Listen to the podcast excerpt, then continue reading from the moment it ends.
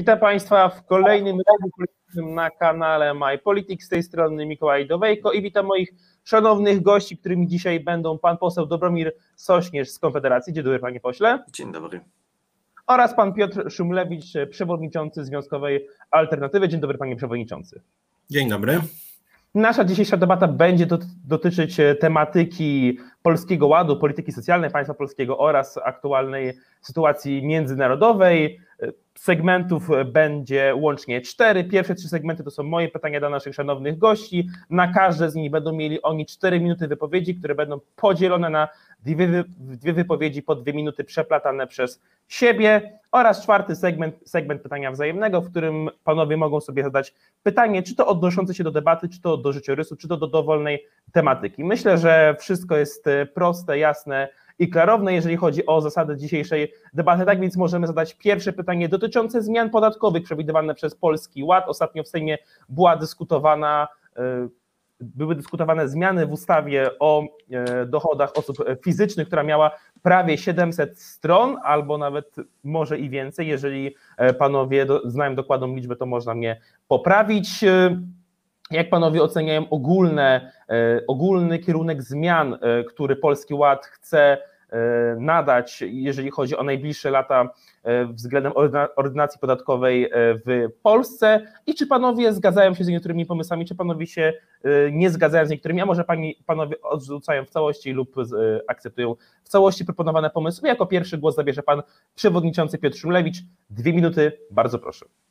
Bardzo krytycznie oceniam zmiany zaproponowane w Polskim Ładzie. Miała, miał być wzrost progresji podatkowej, go nie ma. Mamy straszny bałagan, mamy przede wszystkim potężny cios w samorządy, dlatego że w polskim systemie podatkowym samorządy są finansowani właśnie z podatku dochodowego. To jest mniej więcej 1 trzecia wpływów podatkowych. Łącznie w 2019 roku one wynosiły 190 miliardów, więc potężny cios w samorządy i możliwość szantażowania niewygodnych samorządów tym, że zostaną im zabrane pieniądze, czy będzie się przyznawało tylko tym, które pasują obecnej władzy. Więc to jest pierwsza sprawa bardzo krytyczna. Druga sprawa, jak sobie wpiszecie w kalkulatorze podatkowym, jakie, jakie są koszty brutto, brutto w Polsce dla pracodawcy, to jest tak naprawdę podatek liniowy 40%. Czy to płaca minimalna jest, czy 100 tysięcy miesięcznie, to jest tak samo. W związku z tym nie ma w Polsce realnej progresji i uważam, że ona powinna być prowadzona. Warto też wspomnieć, że łącznie podatki dochodowe w Polsce są relatywnie niskie na tle Unii Europejskiej. W Polsce to jest mniej więcej 8% PKB, w Unii Europejskiej 13%, czyli gdybyśmy mieli średnią unijną, to by wpływy z podatku dochodowego były większe o 100 miliardów złotych mniej więcej.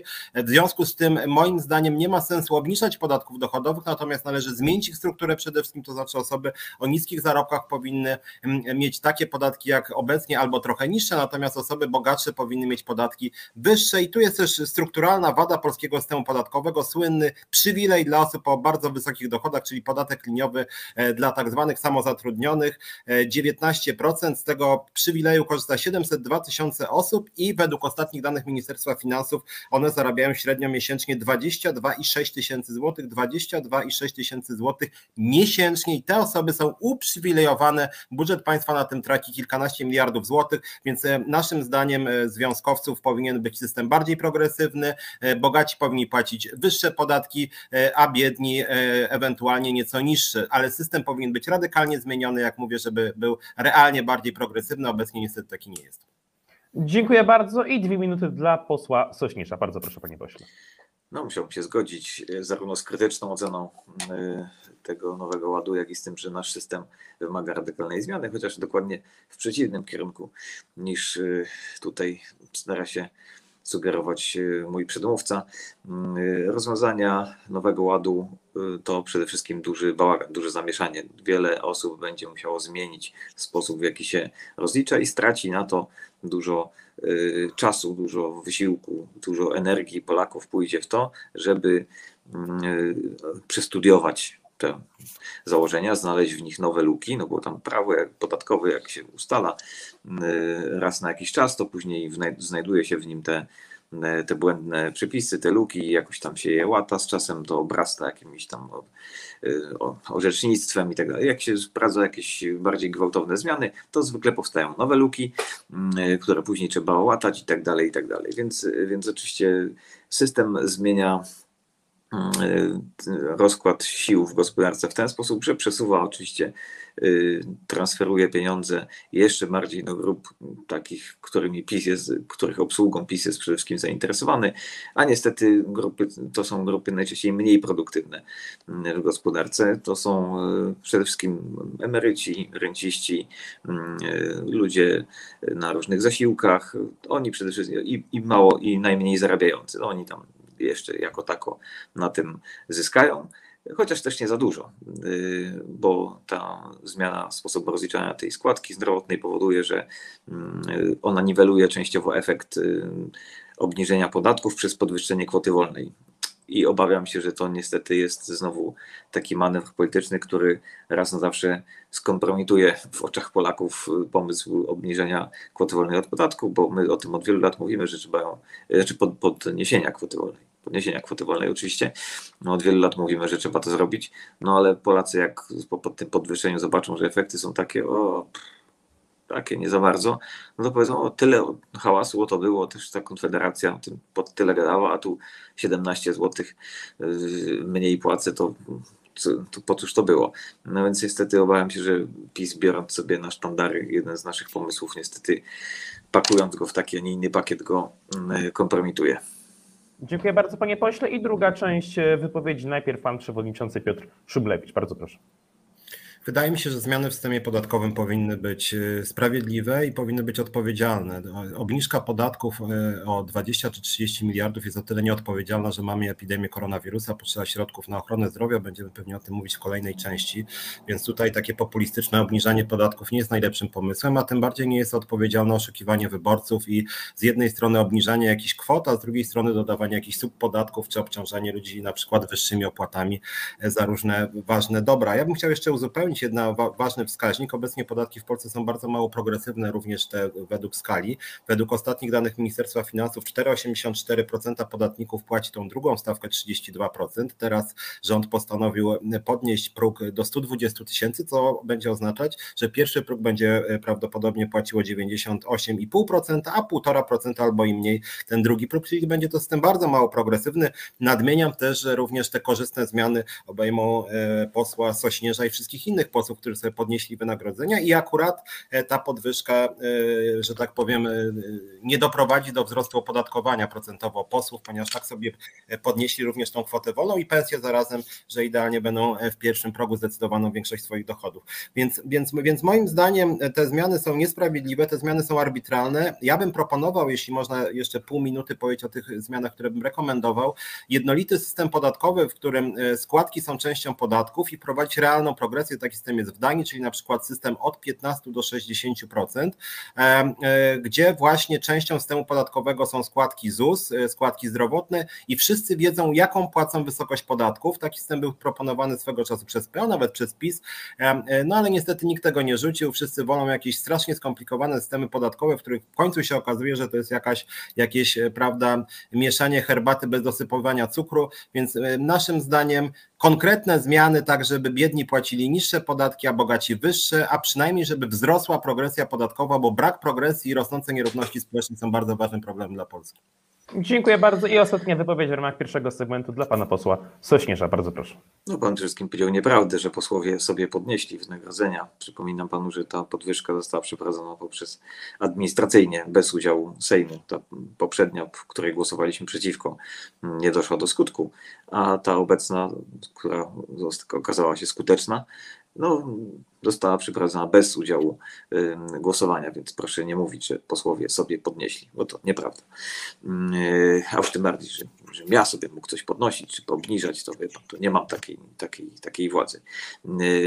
Jeśli chodzi o kierunek zmian, to oczywiście dokładnie przeciwnie. Należy w ogóle znieść podatek dochodowy. Podatek dochodowy jest kosztowny w ściąganiu i ma bardzo złą, zły wpływ na strukturę motywacyjną społeczeństwa, no to jest po prostu kara za dobrą pracę, kara za produktywność.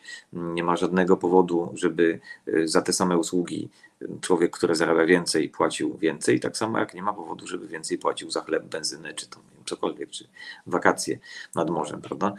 A tym bardziej, tym bardziej nie ma powodu, żeby płacił większy procent, bo to, co proponuje pan, proponuje pan Szumlewicz, to jest to, że nie tylko bogaty ma zapłacić 10% czy 20% czy 30% od swojej, od, od swojej pensji, to jest oczywiście większą sumą niż niż w przypadku osoby, która zarabia mniej.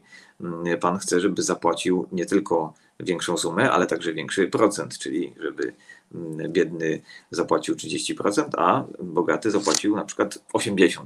Tak, to I takie pomysły, znaczy nie wiem jaki pomysł ma pan Szulewicz na stawki, no ale powiedzmy te, takie, takie pomysły też bywały y, w przestrzeni publicznej przez lewicowców y, mm, podnoszone.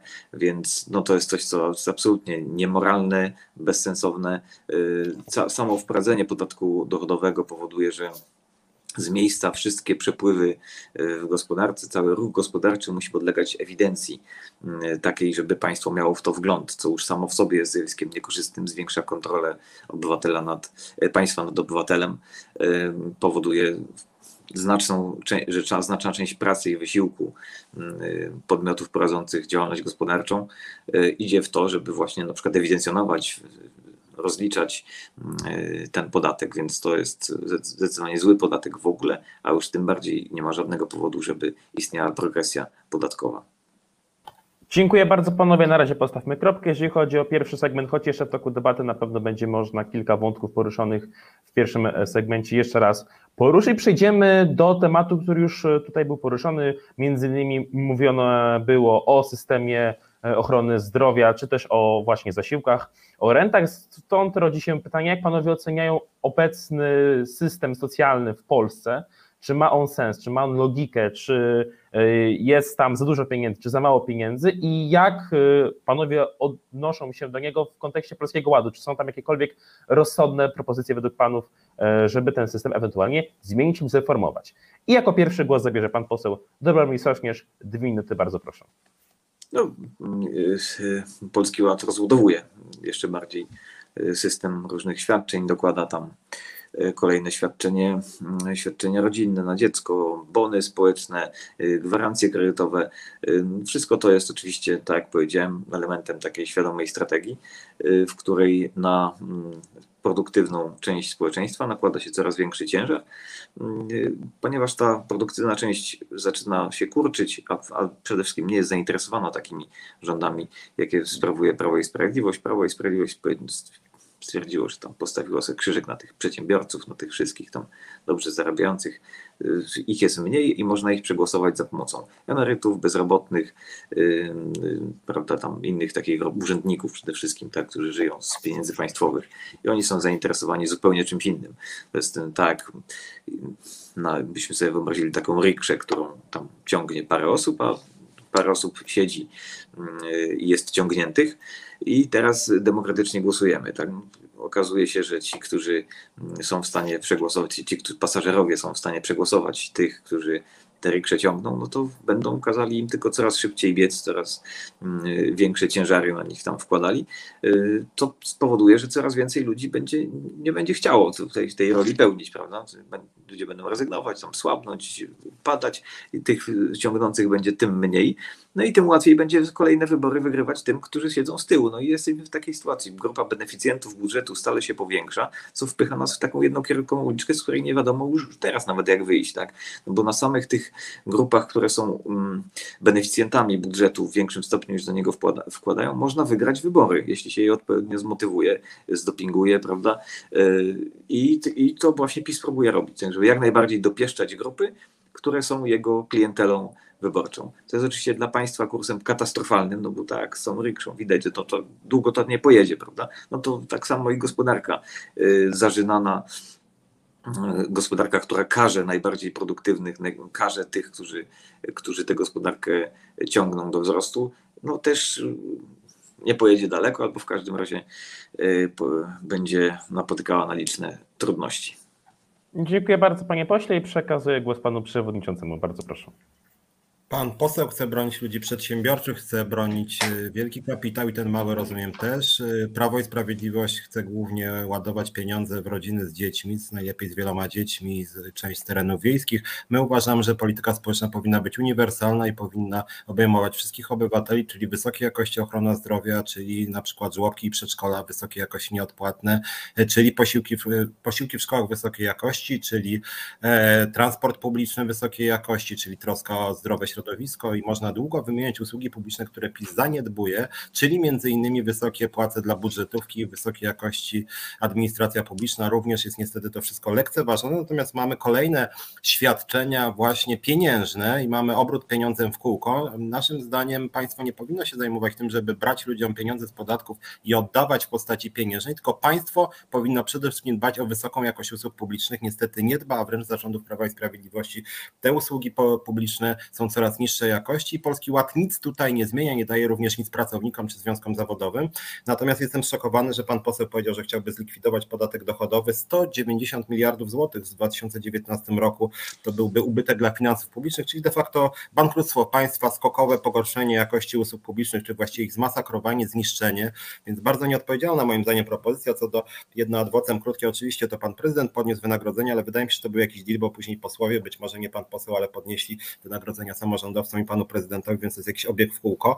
E, natomiast generalnie rzecz biorąc, ta polityka społeczna, którą reprezentuje rząd, jest nam bardzo obca. To jest przede wszystkim obrona tradycyjnego modelu rodziny, to jest umacnianie tradycyjnych relacji, to jest model, w którym kobiety mają siedzieć w domu, mężczyźni pracować.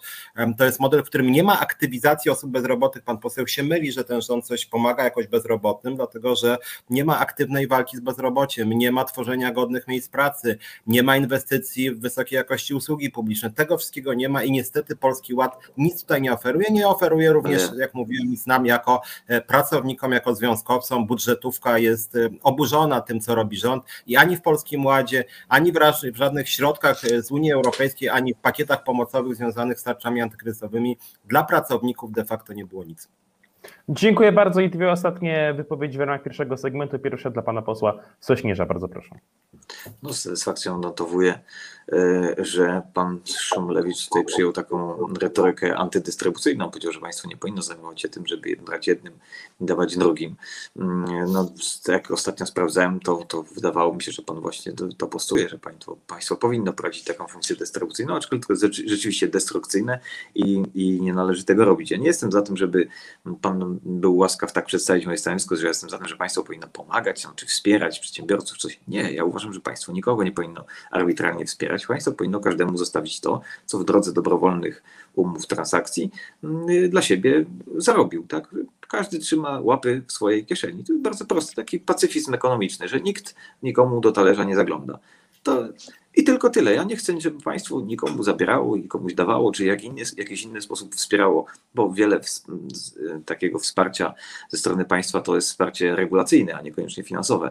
Pewne regulacje, które na przykład pozwalają y, dużym korporacjom bronić się przed, przed mniejszymi przedsiębiorcami, też są częścią tego, tego pakietu, który pakietu, którym państwo zarządza gospodarką, kupuje sobie kluczowych stronników momentami, więc, więc no zdecydowanie jeśli chodzi o podatek dochodowy, to po pierwsze ja uważam, że oczywiście budżet powinien być, powinien być mniejszy docelowo, ale przede wszystkim w krótkiej perspektywie, bo to wiadomo, że z dnia na dzień nie da się tego, tego, mm, tego zrobić, żeby tam 100 y, miliardów ściąć y, z budżetu. W krótkiej perspektywie to jestem zwolennikiem uproszczenia podatków, przełożenia jak największego ciężaru na, na sam VAT a likwidacji podatku dochodowego. Dzięki temu, jak mamy jeden podatek, no, trzeba go będzie VAT oczywiście podwyższyć w tym momencie, ale obniżając, likwidując zupełnie podatek dochodowy, to taki system będzie prostszy. Będziemy jeden mieli podatek do rozliczenia zamiast dwóch. No tam jeszcze kilka innych też należy zlikwidować, ale już mówiąc tylko o tych dwóch. A w dalszej perspektywie należy oczywiście wycofywać państwo usługi publiczne. To jest raczysko, to jest jedno wielkie raczysko, to jest, to jest paśnik dla urzędników. To, to ładnie tylko brzmi w teorii, w praktyce po prostu, y, jeśli urzędnicy wydają cudze pieniądze na cudze potrzeby, to wydają je po prostu źle. Jest to źródło korupcji, marnotrawstwa i najlepiej, kiedy sam każdy zaopatruje się w to, co mu potrzebne. Oczywiście nie wszystko, nie ze wszystkim da się tak niestety zrobić. Ku mojemu ubolewaniu na przykład, niestety na przykład drogi trzeba budować z pieniędzy y, państwowych, tam taką infrastrukturę podstawową czasami też, y, ale to należy starać się zredukować do, do absolutnego minimum. Dziękuję panie pośle i ostatnia wypowiedź w ramach drugiego segmentu dla pana przewodniczącego. Bardzo proszę. Państwo powinno zwiększyć zakres swojej działalności, zakres swojej pomocy, no ale nie na tej zasadzie, że ściąga z podatków, a później rozdaje na przykład wszystkim e, rodzicom po 500 zł niezależnie od dochodu, bo to jest obieg gotówki w kółko. Naszym zdaniem państwo powinno organizować te usługi, których obywatel sam sobie nie zorganizuje lub które zorganizowałby znacznie drożej, czyli na przykład ochrona zdrowia, posiłki w szkołach, e, szkolnictwo, e, strażacy, policjanci. Jest bardzo dużo tego typu usług i uważam, że w Polsce jest ich zdecydowanie za mało i są one zdecydowanie za słabe, a w czasie epidemii koronawirusa mówiąc, mówić o tym, żeby, żeby, że państwo jest jak raki się powinno wycofywać jest po prostu przerażające, bo właśnie państwo pokazało swoją słabość, bo mamy zbyt słabą ochronę zdrowia. No właśnie. E, e, mamy, mamy bardzo słabo rozwinięty system opieki, szczególnie nad osobami starszymi. Najmniej w Unii Europejskiej, jak chodzi o sektor publiczny. No i tutaj, jeśli chodzi o sektor prywatny, to przeciętnego obywatela nie byłoby stać na opiekę senioralną i tu jest potrzebne państwo, które znacznie bardziej powinno interweniować e, niż obecnie, więc tutaj moim zdaniem, e,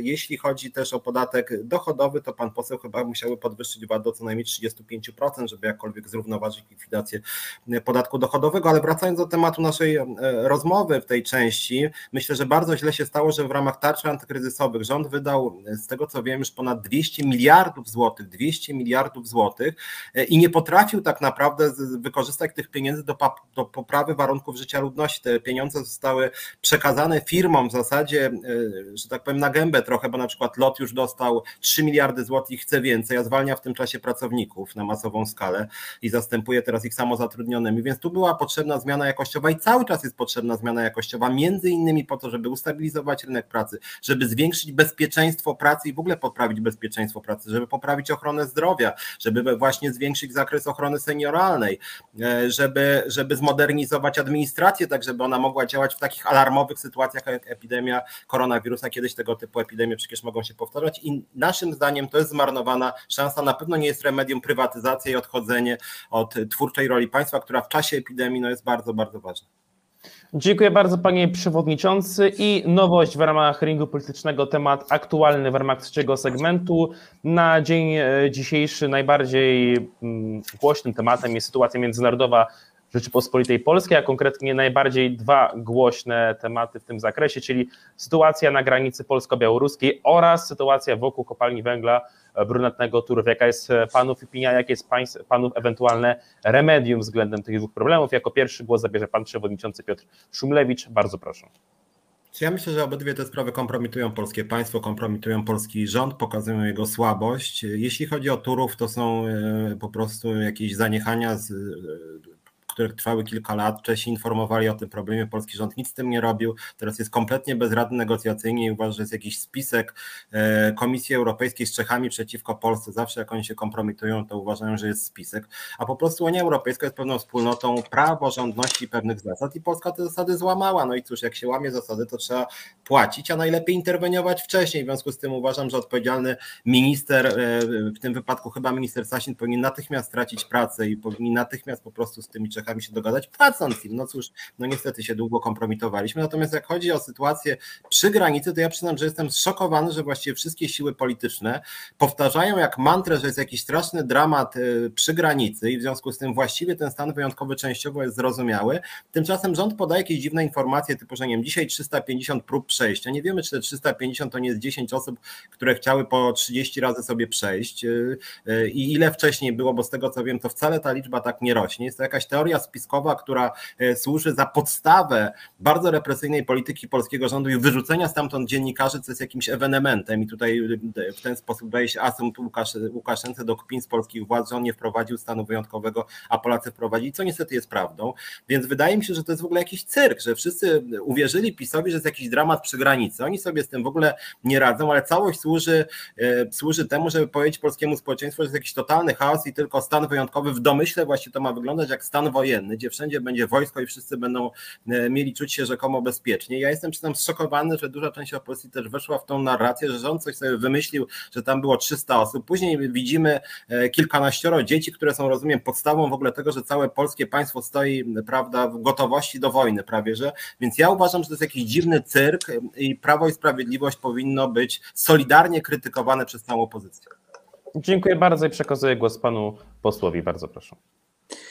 Jeśli chodzi o y, Turów, y, to jest oczywiście skutek naszej polityki wobec Unii Europejskiej.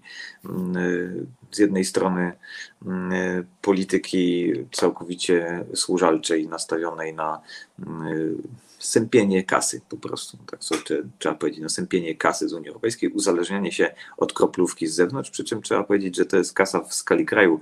Y, tam relatywnie niewielka, to jest około 2% PKB, spokojnie można się rozwijać bez tego, natomiast jest to kasa bardzo duża dla polityków, którzy dostają narzędzie y, do y, wywierania wpływów, do kupowania sobie ludzi za ich własne pieniądze. Więc ta, dla polityków jest to ogromna suma i bezcenna. Z punktu widzenia gospodarki można by sobie ją spokojnie odpuścić. Natomiast ta, to uzależnienie mm, y, od tych pieniędzy powoduje kolejne ustępstwa, y, poddawanie się pod dyktat y, kolejnych dyrektyw, kolejnych instytucji unijnych. No i jakby trudno było przewidzieć. Ja, to, ja o tym właśnie mówiłem podczas tego smutnego wieczoru, kiedy przegłosowaliśmy tak zwany fundusz zadłużenia, fundusz odbudowy w polskim Sejmie, że no, to się szybko zemści, że, te, że tymi pieniędzmi y, będziemy szybko straszeni. I właśnie to się dzieje.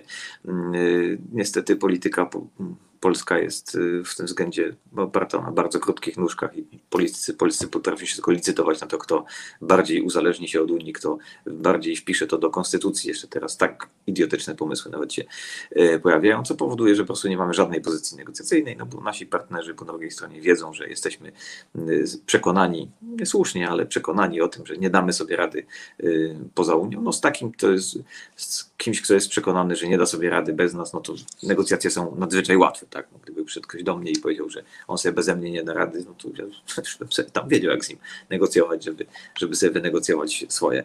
Mm, jeśli chodzi o sytuację na, granicach, na granicy, no, y, zgodzę się tylko z tym, że też nie jestem zwolennikiem tego stanu wyjątkowego. Uważam, że to nie jest skala zagrożenia, która by y, powodowała, że nie damy sobie rady zwykłymi środkami konstytucyjnymi i takie drwiny niepotrzebne Łukaszenki też to można było przewidzieć. Natomiast y, no, nie zgadzam się z tym, że to sytuacja nie jest poważna i nie jest i, i, i że właśnie nie mamy do czynienia z próbą odblokowania kolejnego szlaku migracyjnego. Jeśli polskie państwo w, w tym momencie by zawiodło. Na razie na szczęście w tej sprawie akurat zachowuje się dość przyzwoicie i normalnie. Jeśli w tej sprawie by zawiodło i do, doprowadziło do utworzenia takiego kanału yy, przylutowego, znaczy on już trochę powstał, bo tam trochę ludzi prześlinęło, ale gdyby to przybrało szerszą skalę, to mielibyśmy tutaj katastrofę.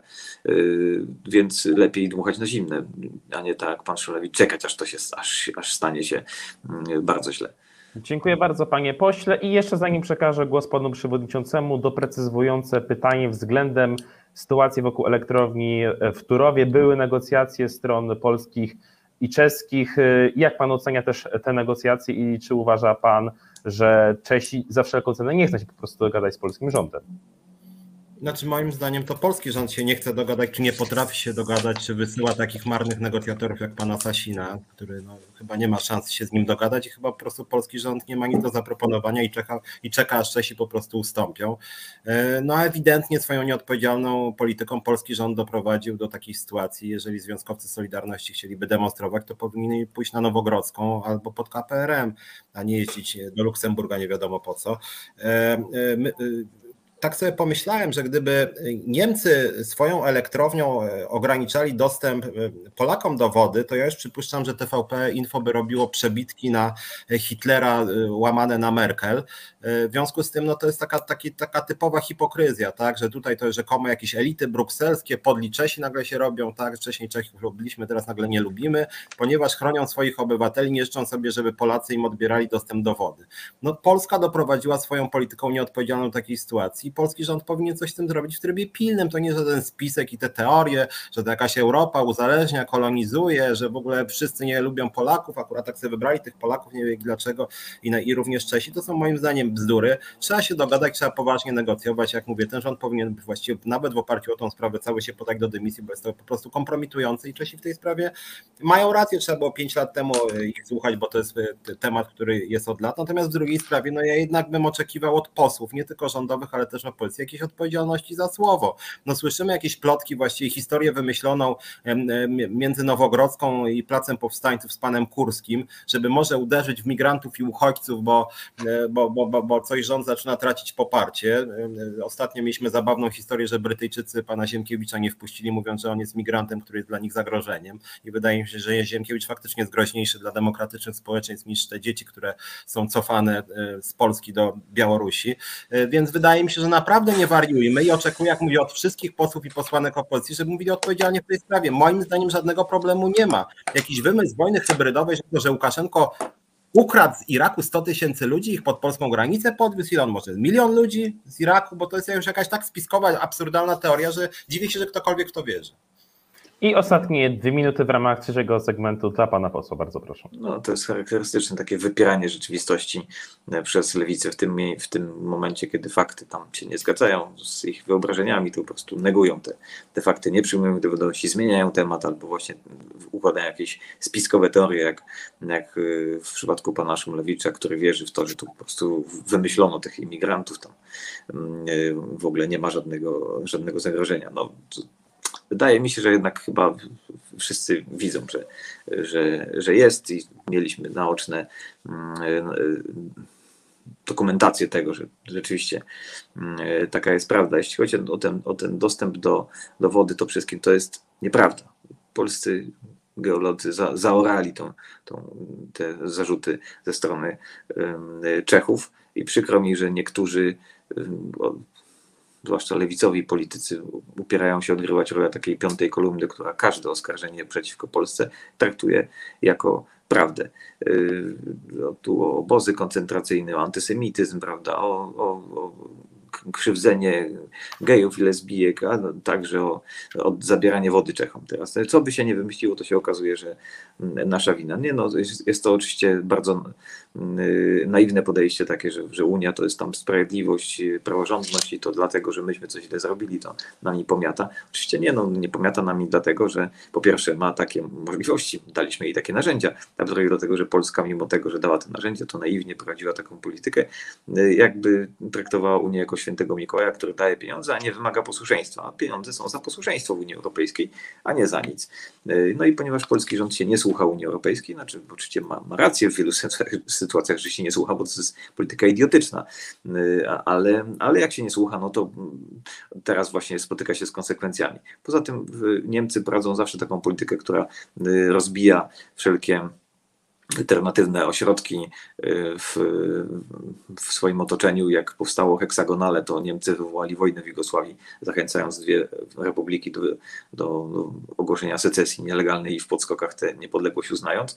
Y, jak wyrosła Grupa Wyszehradzka, która tam ostatnio zaczęła jakoś bardziej intensywnie się wspierać w ramach Unii Europejskiej, y, czy tam przebąkiwania o Międzymorzu i takie tam, no to Niemcy postanowili również wsadzić tutaj jakiś szprych, obiecali Czechom w poparcie i to jest bardzo czytelne i oczywiste, że wbrew wszelkim faktom y, Trybunał w podskokach uznaje czeskie roszczenia i, y, i, i, i, zachęca ich do tego, żeby się z Polską najbardziej skonfliktowali, no co myślę, że do, bardzo skutecznie storpeduje przyszłość y, grupy V4. Dziękuję bardzo panie pośle i w ramach ostatniego, czwartego segmentu dzisiejszej debaty po jednym pytaniu wobec siebie ma każdy z panów. Jako pierwsze pytanie zada pan poseł Dobromir Sośnierz. Bardzo proszę. No okej, okay, to ja chciałbym, żeby pan uzasadnił w takim razie, mm, dlaczego mm, człowiek bogatszy miałby płacić drożej za, załóżmy, dostęp do służby zdrowia, a nie płacić drożej za chleb czy benzynę na stacji benzynowej rozumiem to pytanie jako szersze pytanie o nierówności społeczne, dlaczego one są niesprawiedliwe. Moim zdaniem stosunki władzy... Nie, to jest konkretne pytanie o to, dlaczego ma płacić większe, więcej za dostęp do służby zdrowia, a nie za chleb i wodę na przykład. Znaczy, generalnie rzecz biorąc, y, pozwoli pan, że jednak to pytanie zmodyfikuję, bo uważam, że zawarty w nim pewien błąd. Uważam, że służba zdrowia powinna być bezpłatna, płacona z podatków, które są częścią każdego Właśnie. demokratycznego państwa. I jeżeli człowiek bogatszy płaci wyższe podatki czy składki, y, człowiek biedniejszy płaci niższe, ale też płaci, no to wtedy wszyscy, naszym zdaniem, powinni mieć bezpłatny dostęp do wysokiej jakości usług zdrowotnych. Dzisiaj mamy taką sytuację, że y, coraz bardziej rozwija się prywatna służba zdrowia, do której do dostęp mają właśnie tylko ludzie bogaci. Mamy kierunek amerykański model opieki zdrowotnej, że właśnie biedni mają dostęp do niskiej jakości państwowych usług, a bogaci kupują sobie te publiczne. Więc moim zdaniem powinno być tak, że w związku z tym, że ludzie bogaci są właśnie bogatsi, mają, są uprzywilejowani, mają dostęp do wielu dóbr i usług, żyje im się po prostu lepiej, często się to wiąże też ich pochodzeniem, tego, że mają na przykład bogatą rodzinę, tego, że im sprzyja wiele ustaw podatkowych. Patrz na przykład, e, o której mówiliśmy, że jest podatek liniowy dla osób, które zarabiają 23 tysiące miesięcznie, płacą niższe podatki e, e, Ale niż reszta. Płacą wyższe niż biedniejsi, nawet przy liniowym, prawda? Bo to jest procent nie, od, od wyższej sumy. Podatek, podatek, podatek liniowy jest pewnym przywilejem dla osób, które prowadzą działalność gospodarczą i mogą zarabiać dowolną kwotę, na przykład milion złotych miesięcznie. Natomiast moim zdaniem... Ale 19% od miliona to jest więcej niż 19% od tysiąca nie przerywałem. Wszyscy jesteśmy równymi sobie obywatelami i zadaniem demokratycznego państwa, zresztą jest to w Konstytucji, jest zapewnienie równego dostępu do opieki zdrowotnej. Natomiast nie jest oczywiste to, że na przykład y, jedna osoba zarabia milion złotych miesięcznie, a druga trzy tysiące i zadaniem państwa jest niwelować różnice i zapewniać właśnie równy dostęp do wysokiej jakości usług publicznych. Jest to zresztą tańsze też, dlatego że ochrona zdrowia y, publiczna jest po prostu znacznie tańsza, nawet ze względu na efekt skali, ale również pewne, pewne usługi się nie opłacają dla prywatnej służby zdrowia, jak na przykład leczenie nowotworów. I tu postawmy kropkę i teraz pytanie pana Piotra Szumlewicza dla pana Dobromira Sośnierza. Bardzo proszę. Ja spróbuję e, zadać pokojowe pytanie, czy jakby, które mogłoby otworzyć być może pewną linię porozumienia między nami, mianowicie rolę związków zawodowych w społeczeństwie. Zawsze się dziwiłem, że część środowisk liberalnych czy libertariańskich krytykuje związki zawodowe, a przecież związki zawodowe są oddolne organizacje ludzi pracy, które po prostu walczą o swoje interesy.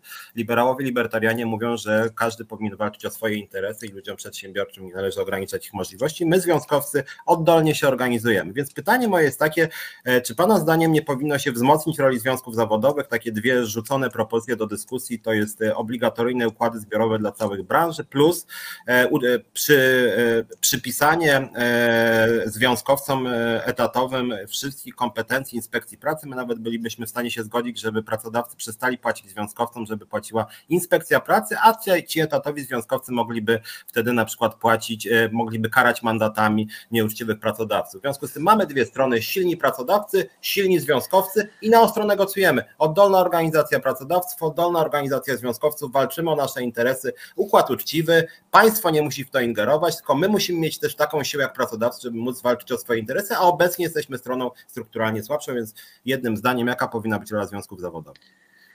Bardzo długie pytanie. I prowokacyjne nazywanie tego pytaniem, które miałoby y, doprowadzić do porozumienia, a jednocześnie mówić o obligatoryjnym, na przykład y, obligatoryjnych tam rozwiązaniach, y, no, o mandatach, które oni mogą lepiać. Pyta pan wolnościowca o to, czy coś powinno być obowiązkowe, czy jeden człowiek powinien mieć władzę nad drugim, żeby wlepiać mu mandaty, no to już może, może w takim razie pracodawca powinien leniwego pracownika zakuwać pod pręgierz, no to byłoby odpowiednikiem, wtedy byłoby równo. Jak pan się domaga, żeby jedna strona zwykłej umowy e, cywilnej e, mogła drugiej wymierzać kary, to chyba coś się panu pomyliło i to bardzo, bardzo, mocno się panu, bardzo mocno się panu pomyliło. E, związki zawodowe nie powinny mieć żadnych innych praw niż inne stowarzyszenia. Nie widzę powodu, żeby jakiś rodzaj stowarzyszeń miał nadawane jakieś specjalne przywileje i władzę nad innymi ludźmi, żeby z góry ustawodawca narzucał to, że jak ktoś ogłosi się związkiem zawodowym, to znaczy nie można go zwolnić z pracy z tego, z tego tylko powodu, że on sobie coś tam, coś tam ubzdurał. No nie, no to powinny regulować dwustronne umowy i szkodliwość związków zawodowych polega na tym, oczywiście nie, nie zamierzam nikomu zakazywać też zrzeszenia się w związki pod warunkiem, że będą one miały prawa jedynie zwykłych stowarzyszeń, ale uważam, że tak oceniać też mogę różne rzeczy, nawet jeśli one są legalne, to mogę je oceniać jako niekorzystne. Niekorzystny, niekorzystna rola związków zawodowych polega na takim sztucznym konfliktowaniu ludzi, którzy powinni ze sobą współpracować, czyli pracodawców i pracobiorców. Tak? Wszelkich innych, jak, jak mąż i żona, prawda, zawsze można wymyślić jakąś tam feministyczną ideologię, która skłóci męża z żoną. No I tak samo lewicowcy wymyślają ideologię, która y, skłóca pracodawcę z pracobiorcą, podczas gdy oni są rzeczywiście partnerami, jadą na jednym wózku. Od tego, czy będą dobrze współpracować, zależy ich wspólny los, ich wspólnej firmy. Więc to jest szkodliwa ideologia, która, y, taki klasizm, która y, napuszcza, traktuje ludzi kolektywnie, napuszcza te dwie grupy na siebie siebie, mówiąc, że przynależność do grupy jest ważniejsza niż pewne indywidualne cechy. I to Szanowni- uważam za szkodliwe. Niestety musimy kończyć, bo ja z mojego powodu... ja Dokładnie. muszę Szanowni. Państwo, w związku z, z ograniczonym czasem e, tutaj stawiamy kropkę w dzisiejszej debacie, choć może będzie miała ona kontynuację. Bardzo dziękuję naszym widzom za liczną obecność i dziękuję moim gościom, którymi dzisiaj byli pan poseł Dobromir Sośnierz Dziękuję, dziękuję. oraz pan przewodniczący Piotr Szumlewicz. Bardzo dziękuję. Również jeszcze raz dziękuję i zapraszam na godzinę 18 na kolejny odcinek Młodzież versus Politycy. Dzisiaj gościem pan Janusz Piechociński. Zapowiada się bardzo ciekawa debata. Do usłyszenia, do zobaczenia już za kwadrans.